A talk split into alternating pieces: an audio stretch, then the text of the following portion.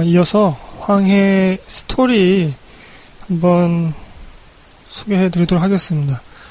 이 영화에서 이야기가 관객에게 그렇게 뭐 큰 호소력 있게 아, 다가가지는 않았고 또 그것이 이 영화의 장점이 아니기 때문에 그러니까 이 영화는 뭐랄까 좀 남성적인 에너지가 넘쳐 흐르는 아, 동물의 뼈다귀로 사람을 부수고 사람을 때리는 게 아니라 부수고 손도끼로 찢고 그리고 욕망대로 움직이고 욕망에 충실하고 그 욕망과 본능이 죽음마저도 뛰어넘게 만드는 명가 같은 경우에 그러한 매력으로 볼 수 있는 영화인데 아, 그럼에도 불구하고 스토리를 좀 길게 설명을 해 드릴 필요가 있는데 이 영화가 치정극인데 그거를 감독이 하드보일드로 완벽하게 변주해내었다. 그 말씀을 아마 동감하실 수 있을 겁니다. 그리고 어, 좀 많이 궁금해하시는 그런 지점들이 좀 있어서 감독판 기준으로 설명을 해드리고요.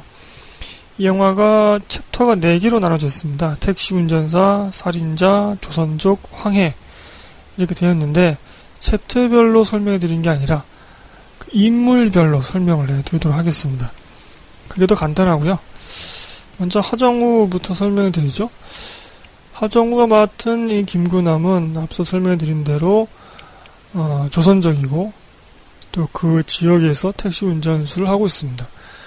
그래서 많은 돈을 사초로 빌려서 그 아내를 한국에 취업시키기 위해서 뭐 비자를 가짜 비자를 만드는 어떤 뭐 그런 식으로 해가지고 아내를 보내죠. 근데 아내로부터 연락이 끊긴 지가 반년이 넘은 걸로 그렇게 표현된 걸로 기억합니다.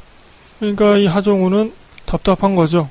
걱정도 되고 또 의심도 되고 돈 많은 한국 남자랑 바람난 게 아닌가 그렇게 의심을 하게 되는 거죠.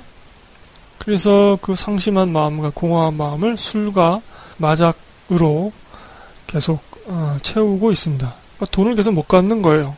그래서 사채 빚 독촉을 받죠. 그 면장학 어, 김윤석이 있던 그 도박장에서 이 하정우가 뭐 게임판을 치는데 어떤 그런 뭐랄까 간절함이라고 해야 될까 끝에 다다른 그런 인간의 모습을 본 것 같습니다. 김윤석이. 그래서 이 하정우를 살인 청부로 쓰면 딱 좋겠다. 돈도 궁하다고 하니까. 그래서 하정우를 부르죠. 그래서 앞서 설명, 앞서 들려드린 그 대사. 네 한국에 가서 사람 하나 죽여라. 라고 하면서 이제 통장에다 돈을 딱 보여주죠. 통장에 있는 돈을. 네가 사람 죽이고 오면 잔금을 내가 다 줄게.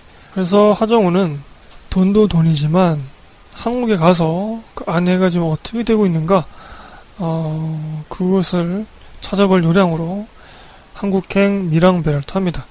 그 가는 중에 같이 밀항을 했던 아, 어떤 아줌마가 죽죠 거기서 배 안에서 그래서 황해 내던지게 되고 한국에 도착을 했는데 외곽에 있는 허름한 민박집에서 미션을 받게 됩니다. 자, 구체적인 미션을 받게 되죠.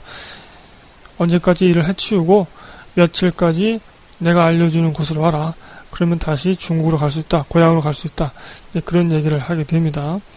음, 그 장소에 민박집에서 자신들에게 구체적인 미션을 알려준 사람이 그 김윤석과 손을 잡고 미랑 일을 하는 그 한국 어떻게 보면 한국 지부 한국에 상주하고 있는 그런 사람들이죠. 미랑을 도와주는 그 김윤석 측 사람이 그 장소에서 하정우와 얘기를 하는 도중에 아, 자신이 쓰던 라이터를 바닥에다 던지고 이제 새로운 라이터를 하정우로부터 얻게 되고 뭐 그런 씬이 나오죠. 이게 이제 중요한 복선이 되는 거죠. 어, 여기서 또 하정우의 먹방이 나오기도 하고 그렇습니다. 그래서 하정우는 어, 청부살이를 하기 위해서 서울로 가게 됩니다. 김승현 교수, 어, 곽도원 씨가 맡은 그 사람을 죽이기 위해서 이제 몇 날 며칠을 그 주변에서 있으면서 이 사람이 언제 집에 오는가 뭐 이런 것들을 체크하는 거죠. 면밀하게 체크를 합니다. 그 와중에 낮에나 저녁에는 아내를 찾으러 다니는 거고요. 그래서 이 하정우에게는 아내를 찾는 것과 곽도원을 죽이기 위한 미션 이 두 가지가 지금 남아 있는 거죠. 아내 같은 경우는 정말 소식이 묘연합니다. 일을 하고 있다는 식당에 가보니까 벌써 예전에 어, 다른 곳으로 갔다고 하고 그래서 그 지역에 가서 또 어, 찾아보니까 사람들이 뭐 아나요? 계속 찾아보고 있는 와중인데 아내의 사진을 알아본 어떤 사람이 가르쳐 주죠. 당신 아내가 어디로 간지를 잘 모르겠는데 어, 수산업자하고 꽤 친해 보였더라. 또 남자하고 그리고 그 남자가 어, 이곳에 종종 오는데 뭐 흰색 차였던가 흰색 트럭을 끌고 온다. 뭐 그런 식의 얘기를 하죠. 그래서 하정우가 아주 벼르고 있었고 그 남자를 찾으려고 그리고 곽돈 같은 경우는 음, 아주 새벽에 뭐 새벽 2시쯤에 집으로 오는데 자신의 운전수와 함께 오고 그 운전수는 곽돈이 집까지 무사히 들어가는 것을 확인하고서 그 집을 떠나는 것을 확인하게 됩니다. 그리고 또 곽돈의 집에 잠입하기도 쉽지 않고 결국에는 그 하정우가 생각해낸 방법은 곽돈의 집이 상가 건물 제일 꼭대기층에 있었는데 그 상가 건물의 계단에 숨어 있다가 곽돈을 노리는 수밖에 없다. 이런 생각을 하게 되죠. 여러모로 일이 잘 풀리지 않았습니다. 그런데 갑자기 이제 또 사건이 급작스럽게 빠르게 전개되죠.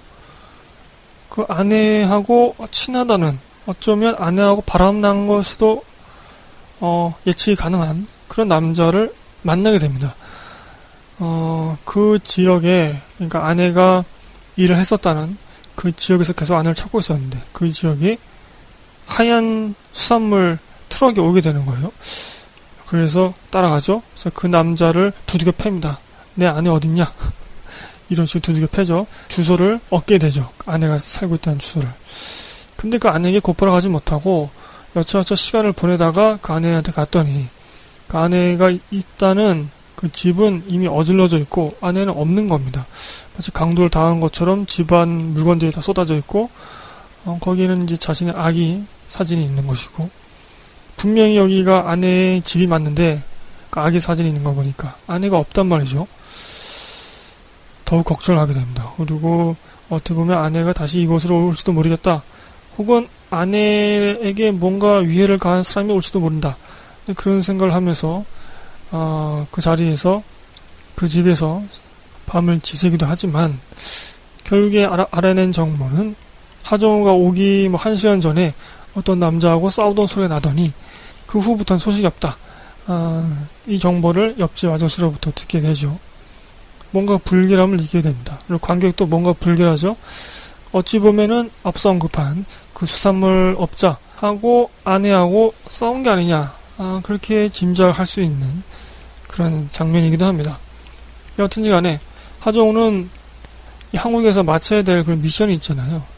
청부살이를 해야 되잖아요. 청부살이를 하려고 합니다. 새벽 2시까지 기다렸다가 그 상가 건물 안에 몰래 숨어 들어가려고 하는데 자신보다 먼저 그 건물에 수상쩍은 모습으로 들어가는 두 남자를 보게 되죠. 그래서 결국 하정우는 들어가지 못합니다. 그 남자 그 남자들이 먼저 들어가니까. 그래서 그런데 또 이상한 것은 그 곽도원이 오고 곽도원이 상가 건물로 올라갔는데 운전수도 굉장히 초조하게 담배를 피면서 뭔가를 기다리고 있는 거예요. 결국 곽도원은 어, 앞서 올라간 그 수상적인 두 명의 사내와 싸우게 되고 또 자신의 운전수하고도 싸우게 됩니다. 그러니까 어찌 보면은 이 곽도원의 보디가드라고도 할 수 있는 이 운전수가 배신을 때린 겁니다. 그래서 그 수상, 수상적은 앞선 두 명의 남자들하고도 뭔가 연관이 있는 거죠. 그래서 결국 곽도원은 그 운전수에게 죽임을 당합니다. 그 자리에 하정우가 있게 되었고, 하정우가 그 모습을 보죠. 그래서 어찌 보면 목격자이기 때문에 또 운전수하고 하정우가 싸웁니다. 하지만 그 운전수가 죽게 되죠. 결국에 이 싸움에서 살아남은 자는 하정우밖에 없습니다. 근데 하정우는 직접적으로 각도를 죽이지 않았어요. 그 자리에 있었을 뿐이지. 그리고 죽이려고 했을 뿐이지. 그래서 하정우는 어, 김윤석이 주문한 대로 그 곽도원의 엄지 엄지 손가락 그것을 자릅니다. 왜 자르라고 한지는 어, 설명되지 않습니다만 뭔가 좀 음, 구체적인 미션을 주는 느낌 의심하지 못하도록 그런 느낌이 들었습니다. 어, 그새 달려온 경찰들과 몸싸움을 하면서 이제 그 자리를 피해가게 되죠. 이때 그 하정우의 도망치는 장면, 그리고 경찰들이 추격하는 장면, 이건 영화 추격자에서 나온 것처럼 아주 아, 쫀득하게 이렇게 찍어놨습니다. 결국 하정우가 애초에 의도했던 미션, 곽도원 청부살인, 그리고 아내 찾기 중에서 자신의 손으로 한 거는 아무것도 없는 거예요. 자신도 모르는 어떤 그런 파국의 운명 속으로 접어들게 된 거죠. 이 하정우는 애초에 한국에 밀항을 했을 때 김윤석 측 사람이 알려준 모든 일이 끝나면 이리, 이리로 와라 했던 그 주소로 가봅니다. 근데 그 주소에는 난데없이 아파트 공사를 하고 있는 겁니다. 아파트 건설 현장이었던 거죠. 결국 그 주소는 가짜였던 거죠. 아, 김윤석도 이 하정우를 청부살인으로 쓰고 버리려고 했던 겁니다. 하정우는 꽤 고민을 하죠. 그래서 이리저리 구상하다가 하정우가 먹방을 찍었던 그 민박집으로 일단 가보자. 처음에 내가 한국에 와서 어, 그 사람들과 만났던 곳으로 한번 되돌아가 보자 하는 마음을 품게 돼서 굉장히 힘들게 뭐 버스 타고 가다가 건물에 걸려가지고 막 산을 타고 가고 뭐 지도도 뭐 굉장히 허접한 지도를 갖고 어, 이렇게 막 갑니다. 마치 공비처럼 이게 가능한가? 그건 잘 모르겠어요. 산을 타면서 이렇게 어, 방향 감각을 잘 유지할 수 있는가? 어, 하여튼 뭐 꽤 먼 거리지만 그렇게 산을 타고 갑니다. 결국 민박집에 도착을 하게 되죠. 모든 뉴스 매체에서는 어, 곽도원이 죽었다. 그리고 그곳에는 시체가 세 구가 더 있었다. 곽도원 말고도 뭔가 큰 싸움이 일어난 것 같다. 그리고 어, 하정우가 굉장히 유력한 용의자로 그렇게 뉴스에서 소개가 됩니다. CCTV에 찍혔던 거죠. 이 하정우가 조선족이라는 것도 어, 어느 정도 뉴스 뉴스로 나오게 되죠. 계속해서 이 영화 중간중간마다 이 뉴스가 나오게 되는데 어, 이 상황이 지금 어떻게 돌아가고 있는 것을 뉴스로 또 설명을 해주고 있습니다. 이 하정우 같은 경우는 그 민박집에 도착을 해서 생각을 하다가 자신에게 구체적인 지시를 준 사람이 떨어뜨린 그 라이터를 기억하게 됩니다. 이 복선인 거죠. 그래서 그 라이터를 살펴봤더니 무슨 뭐 술집 뭐 그게 나오는데 그 다시 그 술집을 찾아갑니다. 어찌어찌 해가지고 그래서 그 술집의 앞 건물에서 잠복을 하고 있다가 자신에게 구체적인, 구체적인 지시를 해줬던 사람 중에 한 명을 거기서 찾게 되죠. 그래서 그를 끌고 와서 고문을 해서 자신이 다시 중국으로 돌아가기 위해서 어, 밀항을 하기 위해서 배편을 마련하도록 그렇게 강요를 하는 거죠. 부산항에 무슨 부두로 갔다가 거기에 김윤석을 만나게 됩니다. 김윤석 같은 경우는 애초에 다른 누군가로부터 곽돈을 죽여달라는 청부 살인 의뢰를 받았고 그것을 어, 하정우에게 일을 맡긴 거죠. 그리고 하정우를 버리려고 했던 거죠. 돌아오는 배편을 마련해 주지 않았으니까 하나의 그냥 장기 말로 썼던 거죠. 김윤석 입장에서. 그리고 그 영화사에서 나오면은 오가는 그런 어, 미랑편은 모두 이 김윤석이 거의 관리한다 이런 식으로 표현이 되고 있습니다. 그냥 헐렁헐렁한 그냥 사람인 줄 알았는데 굉장한 어떤 수완가인 것이 점점 드러나게 되죠. 김윤석은 한국으로 직접 와서 하정우를 아예 없애려고 합니다. 꼬리 자르기를 하려고 하죠. 그래서 여러 가지 알아본 결과 그 민박집까지 찾아오게 됩니다. 이미 하정우는 떠난 후였지만요. 그래서 그 민박집에서 아 얘가 부산항 몇 번 부두로 가려고 하는구나. 중국으로 돌아가려고 하는구나. 그걸 알게 되죠. 그래서 하정우하고 김윤석하고 그 부두에서 만나게 돼서 거기서 아주 무지막지한 그런 아, 차량 액션씬을 찍게 되죠. 컨테너 컨테너 차량이 전복되고 옆으로 쓰러지고 뭐 이런 아주 묵직한 액션씬을 보여주고 또 어, 김윤석과 하정우가 차로 쫓고 쫓기는 그런 액션씬도 보여주게 됩니다. 결국 거기서 하정우가 도망치게 되고 어딘가에 숨어 있다가 다시 그 곽도원의 집으로 찾아가게 됩니다. 그래서 그 곽도원의 부인을 만나게 되죠. 그 부인은 곽도원의 아내는 어, 이 하정우의 얼굴을 알고 있어요. 곽도원이 죽을 때 즉 하정우가 그 살인 현장에 있을 때 하정우의 얼굴을 이 곽도원의 아내가 봤거든요. 서로 알고 있는 거죠, 얼굴을.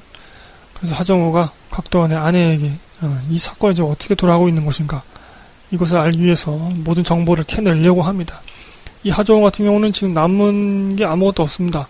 지금 중국으로도 못 돌아가고 또 그 민박에 그 민박집에 돌아왔을 때 자신의 아내인 것 같은 어, 그 사람이 그 수산물 업자에게 죽었다는 그 뉴스를 또 보게 되었죠. 그래서 뭔가 이제 직감을 하게 되는 거죠. 아, 이 아내가 나 때문에 죽었구나. 그 뉴스 화면에 보인 한 여자를 그 당시에 이제 신원 불상에 아, 여자를 죽였다는 그 남자 모습이 나오는데 그 수산물 업자 모습하고 똑같은 거죠. 그리고 그 수산물 업자를 하정우가 괴롭혔었고 결국엔 하정우가 그 남자를 괴롭혀서 그 남자가 아내를 추궁했고 그렇게 하던 중에 아내를 죽인 게 아니냐 아, 그런 생각까지 우리는 관객들이 할 수 있게 되고 아마 하정우도 그런 생각을 했었을 것 같습니다. 그래서 하정우에게 지금 남은 것은 아무것도 없어요. 아내도 잃어버렸고 중국으로도 가지 못하니까 아, 내가 왜 이런 처지에 빠지게 되었는가 이것을 알기 위해서 곽도원 아내에게 정보를 더 얻으려고 했던 거죠. 그래서 이 장면이 전 중요하다고 생각하는데 이게 사실 좀 불친절하게 연결되거든요. 곽도원 아내를 만난 다음에 이렇게 얘기를 합니다. 어, 알고 있는 거 다 얘기를 해라 나한테. 그러면 내가 당신의 남편을 죽인 음, 그 사람을 죽여주겠다. 그 후에 내가 뭐 자수를 하든지 뭘 하든지 하겠다. 이런 얘기를 합니다. 그 다음 장면이 뭐냐면 그 곽도원이 불법적으로 몰래 운영하고 있던 무슨 뭐 마사지 업소라든가 뭐, 뭐 그런 장면이 나오고 거기서 아, 곽도원의 운전수 즉 곽도원을 죽였던 그 운전수의 집 주소를 알게 되죠.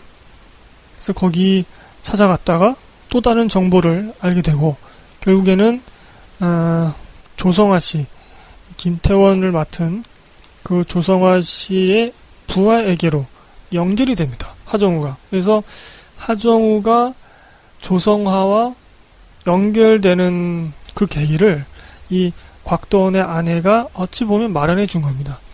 이 곽도원의 아내가 무슨 말을 했는지 잘 몰라요. 하지만 하정우가 곽도원의 아내에게 뭔가를 말해라 라고 하는 그 장면 이후에 하정우가 조성화의 부하들을 만나게 되고 결국에는 조성화에게까지 아, 연결되는 겁니다. 저는 여기서 한 가지 추측을 했는데요. 어쩌면 곽도원의 아내가 아, 조성화에 대한 정보를 알려줬을 수도 있겠다. 저는 그렇게 추측을 합니다. 이 영화 속에서 자세하게 나오지는 않습니다만. 그런데 또 그 와중에 어떤 조선적 두 명이 또 하정우를 죽이려고 합니다. 누군가로부터 청부 의뢰를 별도로 받은 거예요.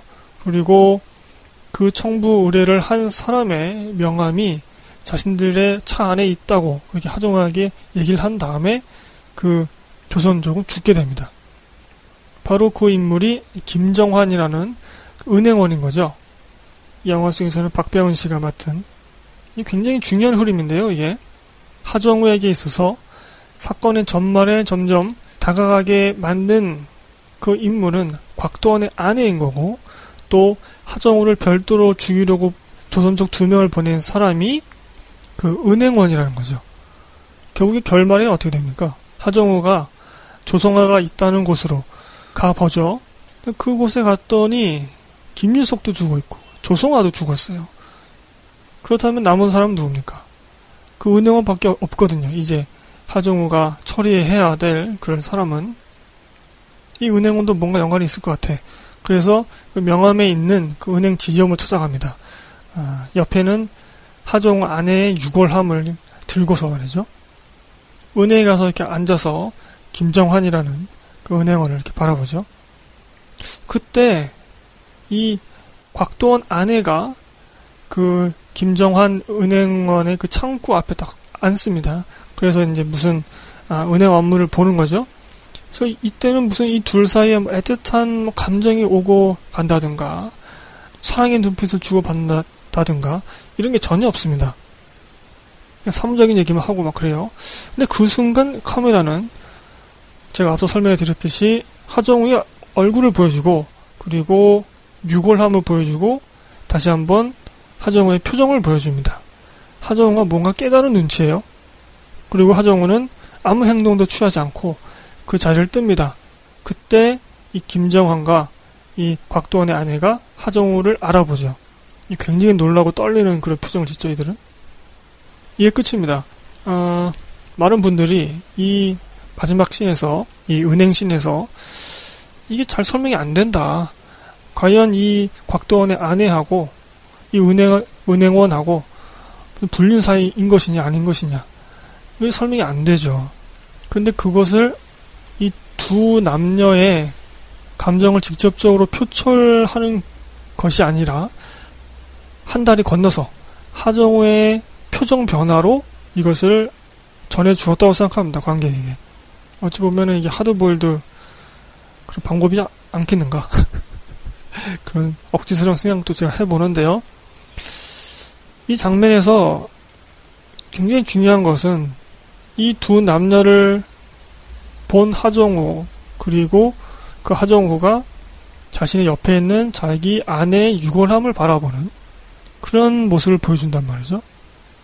내 아내도 죽게 한 내가 저들에게 무슨 정죄를 할 수 있겠는가. 저들에게 무슨 일을 할 수 있겠는가, 내가 지금. 그랬던 게 아닌가. 그런 심정이 들었던 게 아닌가 싶습니다. 하여튼 뭐 굉장히 좀 복잡 미묘한 그런 기분이 들었을 것 같아요. 그 장면에서.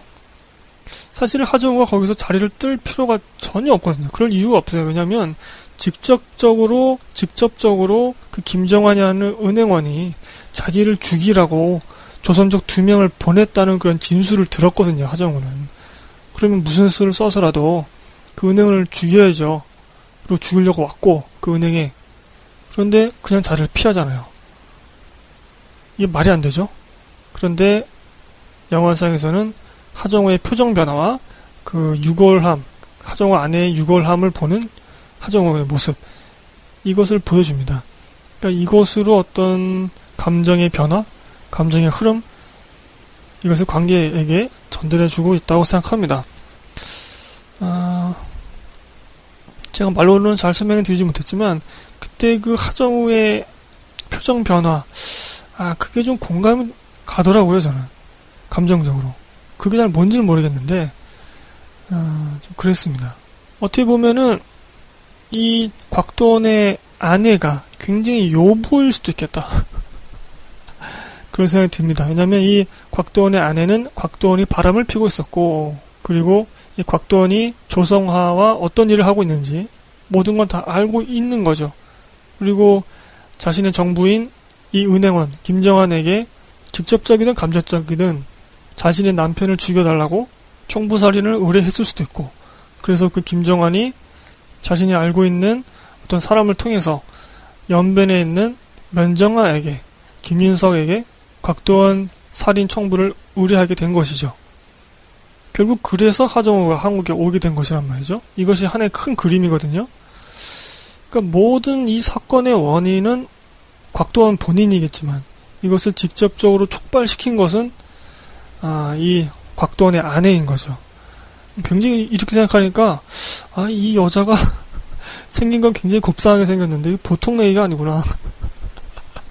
그리고 이 영화는 치정극이다. 아, 그것을 확신할 수 있었습니다, 저는. 곽도원의 아내와 그 은행원을 바라보는 하정우의 표정 변화를 통해서. 근데 이런 것들이 직접적으로 설명이 안 돼요, 이 영화 속에서. 그래서 좀 이해하기가 좀 어렵죠. 정리해드리자면, 어, 곽도원의 아내와 사귀고 있는 것으로 추측되는 이 은행원 김정환이가 자신이 아는 사람을 통해서 연변에 있는 면정학 김윤석에게 곽도원 살인 청부를 의뢰했고 그것을 김윤석은 하정우에게 그 일을 맡겨서 하정우가 결국 한국에 들어오게 돼서 이러한 사건 속에 휘말리게 된 것이죠. 이것이 이제 하나의 큰 그림입니다. 이렇게만 해놔도 어, 이야기는 전개될 수 있겠지만 감독은 여기에 또 한 가지 이야기 축을 심어놓습니다. 그래서 좀 복잡하게 느껴지는데 한국 쪽에 있는 건달 조성화 이야기를 집어넣습니다. 조성하고 곽도원은 친한 친구 사이이고 동업을 함께 하고 있는 그런 것으로 보이죠. 뭐 영화 속에서는 아, 그런 불법적인 일에 투자를 한 것으로 보이지만 하여튼 본인은 시내버스 회사를 운영하는 그런 양지로 나온 그런 건달입니다. 근데 이 조성아가 김윤석과 싸운 후에 죽을 때 이런 얘기를 합니다. 곽도원이 내 집에서 내 여자랑 붙어 먹었어. 이런 얘기를 합니다. 그 여자가 원래 부인인지 아니면은 그 영화에서 나온 애인인지 그거는 잘 모르겠습니다만 하여튼 간에 조성아의 집에서 곽도원이 조성아의 여자와 배드신을 찍었다. 그것을 조성아가 알게 된 것이죠. 그래서 조성아는 곽도원의 운전수를 돈으로 매수해서 곽도원을 죽이게 한 것이죠. 근데 그 일을 직접적으로 지시한 게 아니라 조성아의 부하를 통해서 그 운전수하고 한번 접촉해봐라. 뭐 그렇게 했던 것 같아요. 이 운전수는 조성아가 준 돈을 중간에서 좀 더 착복하기 위해서 실력 있는 청부업자들을 쓴 게 아니라 어디서 이름도 듣도 보도 못한 조선적 두 명을 쓴 것입니다. 이 운전수도. 그래서 그날 하정우보다 먼저 그 상가 건물에 올라가서 곽도원하고 싸웠던 그 수상적인 사내 두 명은 이 운전사가 곽도원을 죽이기 위해서 고용한 그런 사람들인 것이죠. 그리고 그 운전사는 조성아로부터 매수당한 것이고 그렇다면 왜 조성아는 하정우를 쫓게 되는가? 이 영화 속에서 보면은 빨리 경찰보다 먼저 하정우를 잡아야 된다. 그런 얘기들이 나옵니다. 그것은 이 하정우가 김윤석 쪽 사람인 것을 몰랐던 거죠. 그러니까 제가 앞서 설명해 드렸듯이 하정우는 은행원 김정환을 통한 의뢰를 받은 김윤석이 보낸 사람인데 이 조성아는 어떻게 오해를 하고 있었냐면 자신이 매수한 그 운전수가 조선적 3명을 고용한 걸로 그렇게 오해를 했던 겁니다. 그래서 그 중에서 2명은 죽고 하정우만 살아남은 거죠. 그래서 만약 경찰이 하정우를 잡게 되면 이 하정우를 통해서 그 운전수가 이 일을 시킨 것을 경찰이 알게 되고 결국 그 운전수가 조성아로부터 매수당해서 이 일을 하게 된 것을 또 경찰이 알게 될 수도 있다는 그런 생각에 이르게 된 것이죠. 결국엔 이제 꼬르 자르기 어떻게 보면 증거인멸 그것을 위해서 자신이 곽도원을 죽이라고 시킨 것으로 착각한 하정우를 먼저 처리하려고 하는 겁니다. 계속 이렇게 조성아는 하정우에 대한 정보를 모으고 있었는데 뭐 위치라든가 얘가 어디서 온 애인가 뭐 이런 것들을 그러다 보니까 이 하정우가 어, 국내에 있던 조선족이 아니라 얼마 전에 중국으로부터 직접 흘러 들어온 그런 조선족이라는 것을 알게 되고 그렇게 보낸 그 사람이 바로 면장학 김윤석이라는 것을 알게 됩니다. 결국 또 한 가지 오해를 하게 되죠. 이 조성아 씨는 그 운전수가 직접 이 조선족 3명을 고용한 것이 아니라 중국에 있는 연변에 있는 면정학에게 조선족 3명을 보내라. 그래서 곽도원을 죽여라. 라고 한 것으로 그렇게 또 오해를 하게 됩니다. 결국에는 조성아는 운전수한테 일을 주고 그 운전수는 면정학에게 일을 주고 김윤석이죠. 김윤석은 하정우를 포함한 조선족 3명에게 일을 주고 조선족 3명이 국내로 와서 곽도원을 죽였고 그 중에 한 명, 즉 하정우가 살아남았다. 이렇게 알게 되는 겁니다. 그렇다면 조성화가 경찰의 어떤 어, 의심으로부터 벗어나려면 어떻게 해야 되겠어요? 어떻게 꼬리를 잘라야 되겠어요? 하정우와 면정학을 없애면 되겠죠. 왜냐면 운전수는 이미 죽었으니까. 하정우가 죽였죠. 그래서 조성아는 아, 중국으로 사람을 보내서 그 면정학을 죽이려고 합니다. 김윤석을 죽이려고 하죠. 근데 우리의 김윤석이 허접하게 죽을 위인이 아니잖아요. 오히려 아, 역공을 취해서 자신을 죽이려고 왔던 그 사람들을 아주 쉽게 제압해 버리죠. 그리고 토막을 내버립니다. 아, 그리고 자신을 죽이려고 왔던 그 조성화 쪽 사람을 통해서 조성화와 접촉을 시도합니다. 이때 그 김윤석의 아, 욕망이 그대로 드러나죠. 자신을 죽이려고 했던 사람들과도 손을 잡아서 돈을 벌려고 하는 그 돈에 대한 아주 뚜렷한 목표 의식 그런 것이 보이게 됩니다. 한국에 들어와가지고 조성아에게 복수하는 것이 아니라 내가 대신 하정을 잡아주겠다. 그러니까 나에게 돈을 나오. 그런 식의 얘기를 합니다. 조성아는 어쩔 수 없이 이렇게 승낙을 하게 되죠. 한국까지 찾아왔으니까. 그래서 이제 김윤석이 하정우를 찾으려고 수소문을 하던 중에 앞서 언급해드린 그 민박집에 아, 그 민박집에까지 이르게 되고 그 민박집에서 하정우가 다시 중구로 밀항을 하려고 하는구나 그것을 알게 되고 그 부산항에 있는 그 부두에서 하정우하고 한판 붙게 된 것이죠. 그런데 이 조성아는 애초부터 이 면장학 김윤석이 마음에 들지 않았어요.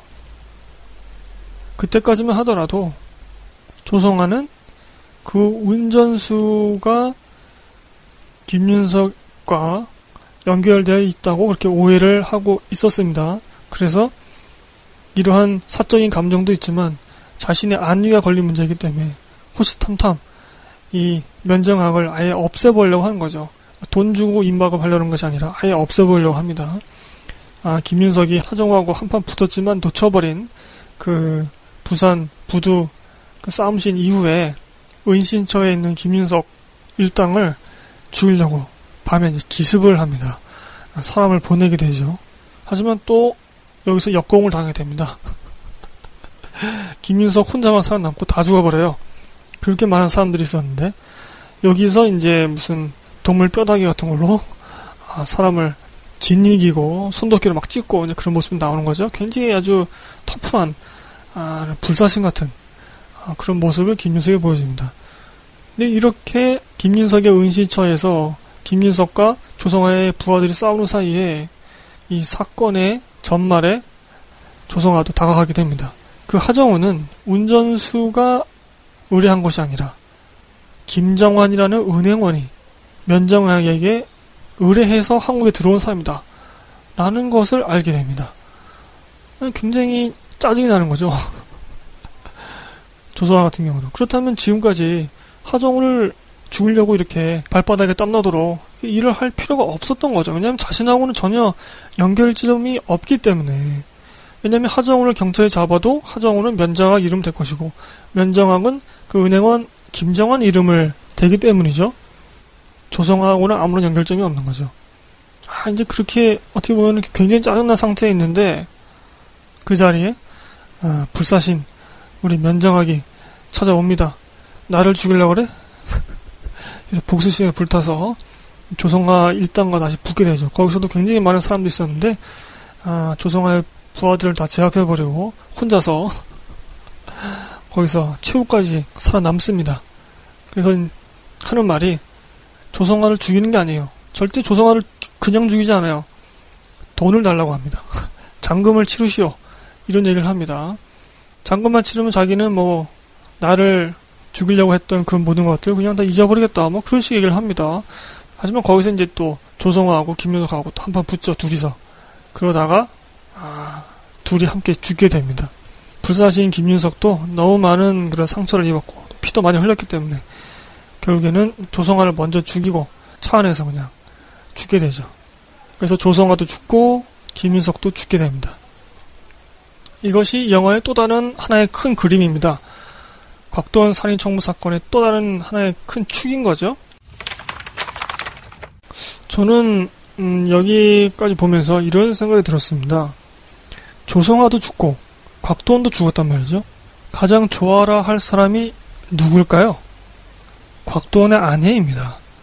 그리고 그 은행원 김정환 씨죠.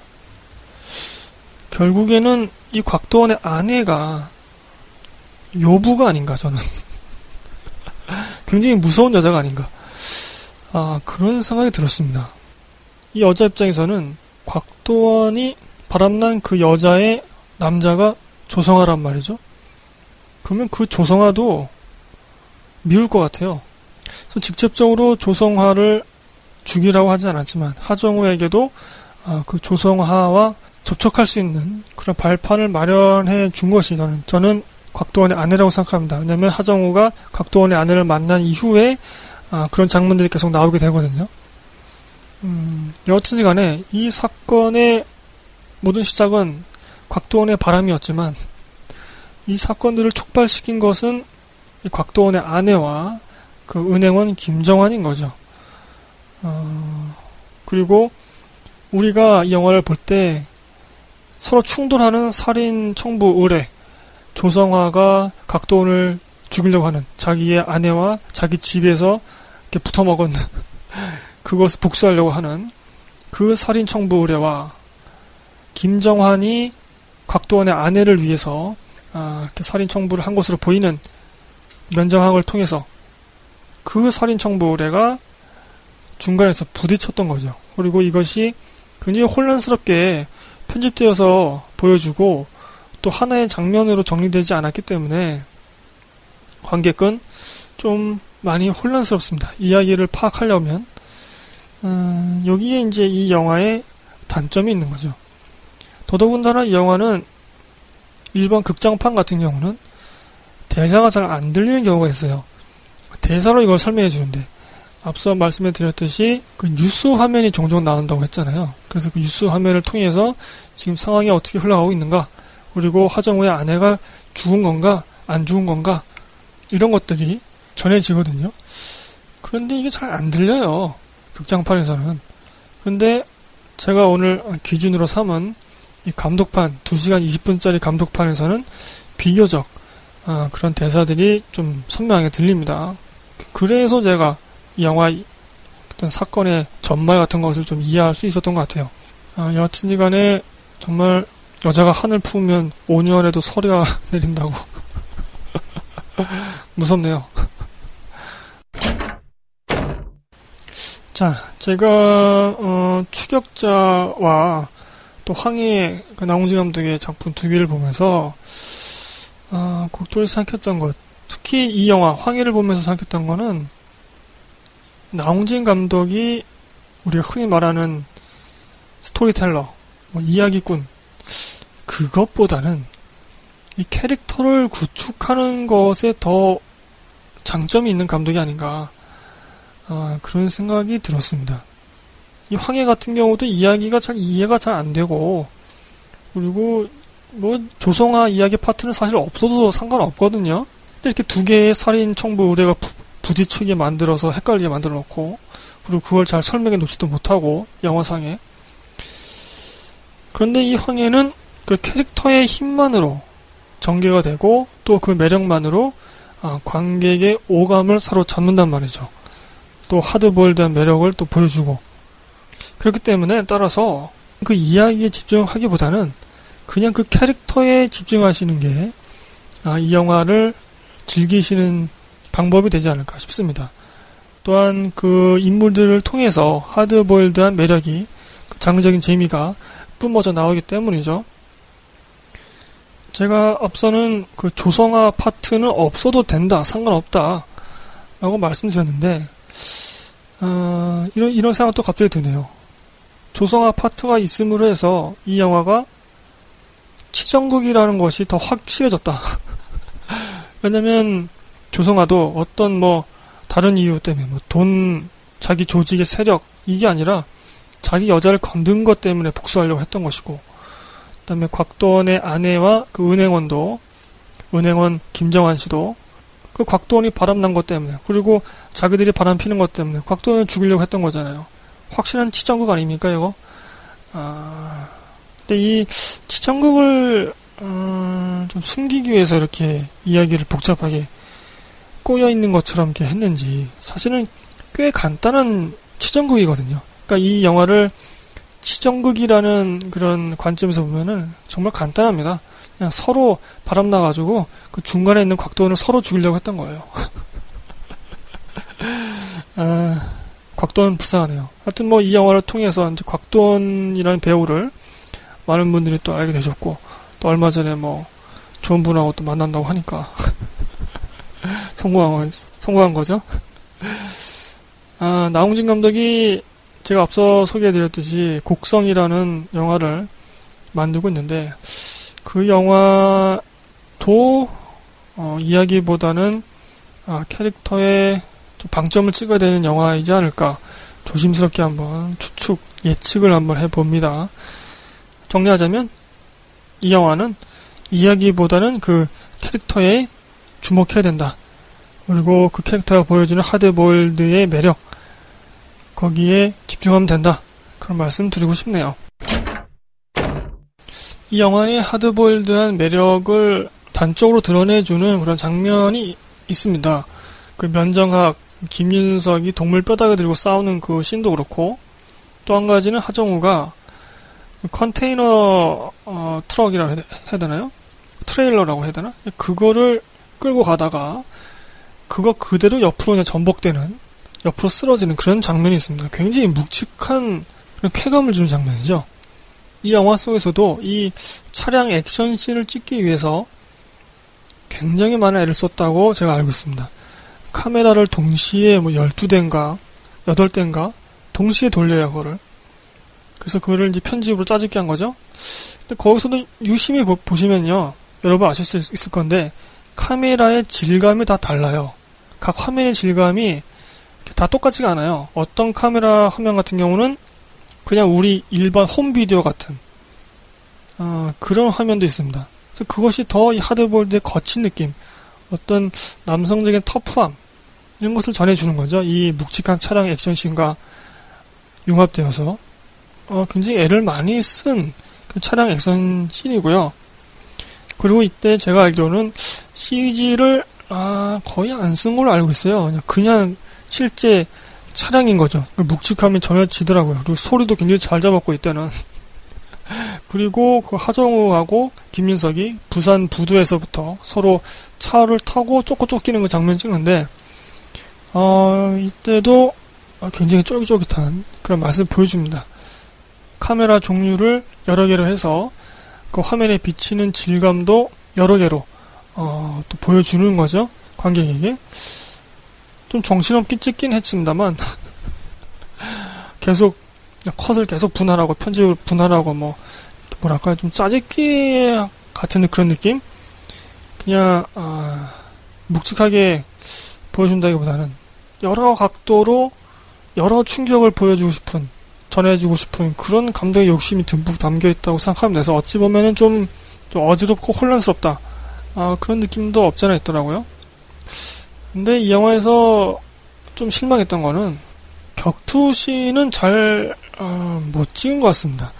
이 영화에서 격투씬이 굉장히 많이 나옵니다. 특히 그 김윤석 씨를 필두로 한 그 무지막지한 그 인물이 싸울 때 격투씬이 많이 담겨 있는데 제가 종종 나쁜 액션 영화의 전형이라고 소개해드렸던 카메라를 이리저리 흔들어서 이 인물들이 어떤 행동을 하고 있는지, 그러니까 움직임이 정확하게 화면에 담기지 않는 거죠. 그냥 카메라가 흔들리고 있다는 것만 느껴지는 거죠. 그리고 그 힘의 크기도 어, 제대로 전달되지 않고, 어, 단지 그 소품만 전해진 것 같습니다. 손도끼하고 그 동물 뼈다귀. 그리고 음향. 그 찍히는 음향. 우지끈 하는 그런 소리. 아, 근데 카메라 연출, 액션 연출은, 격투 액션 연출은, 아, 이번에 새로 보니까 좀 많이 실망스러웠습니다. 이 무지막지한 면정항이라는 인물의 그 힘의 크기를 제대로 담았으면, 그리고 그 움직임을 정확하게 보여줬으면 더 좋았을 뻔 했다. 그런 생각이 듭니다.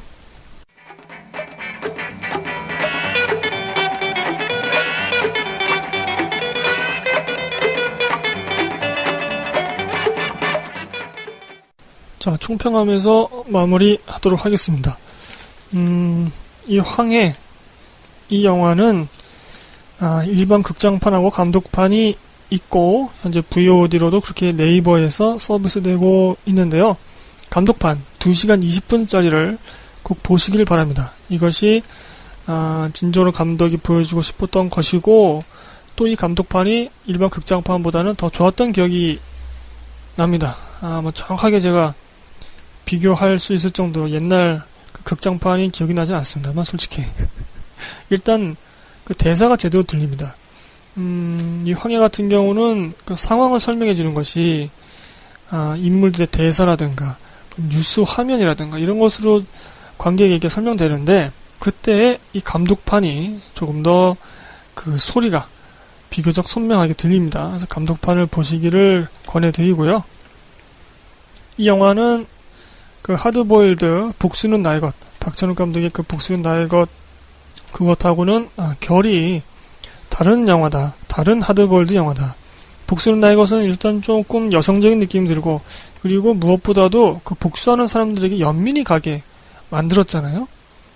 물, 어, 박찬욱 감독의 복수 시리즈가 다 그렇지만 그렇지만 이 황해 같은 경우는 연민이라기보다는 개병이 든 사람들 욕망에 정말 퐁당 빠져 있는 욕망대로 행동하는 윤리고 법이고 상식이고 뭐 그딴 거 쓸, 쓸모없이 심지어 칼에 아무리 찔러도 죽지 않고 한 몇십 명을 상대하는 이 면자 같은 경우는 그들을 다 이겨버리고 이런 정말 우리의 상식도 뛰어넘는 욕망에 충실한 그런 인물들을 보여주고 대신 하드보일드의 특성답게 감정을 최대한 배제한 연출을 보여주고 있다.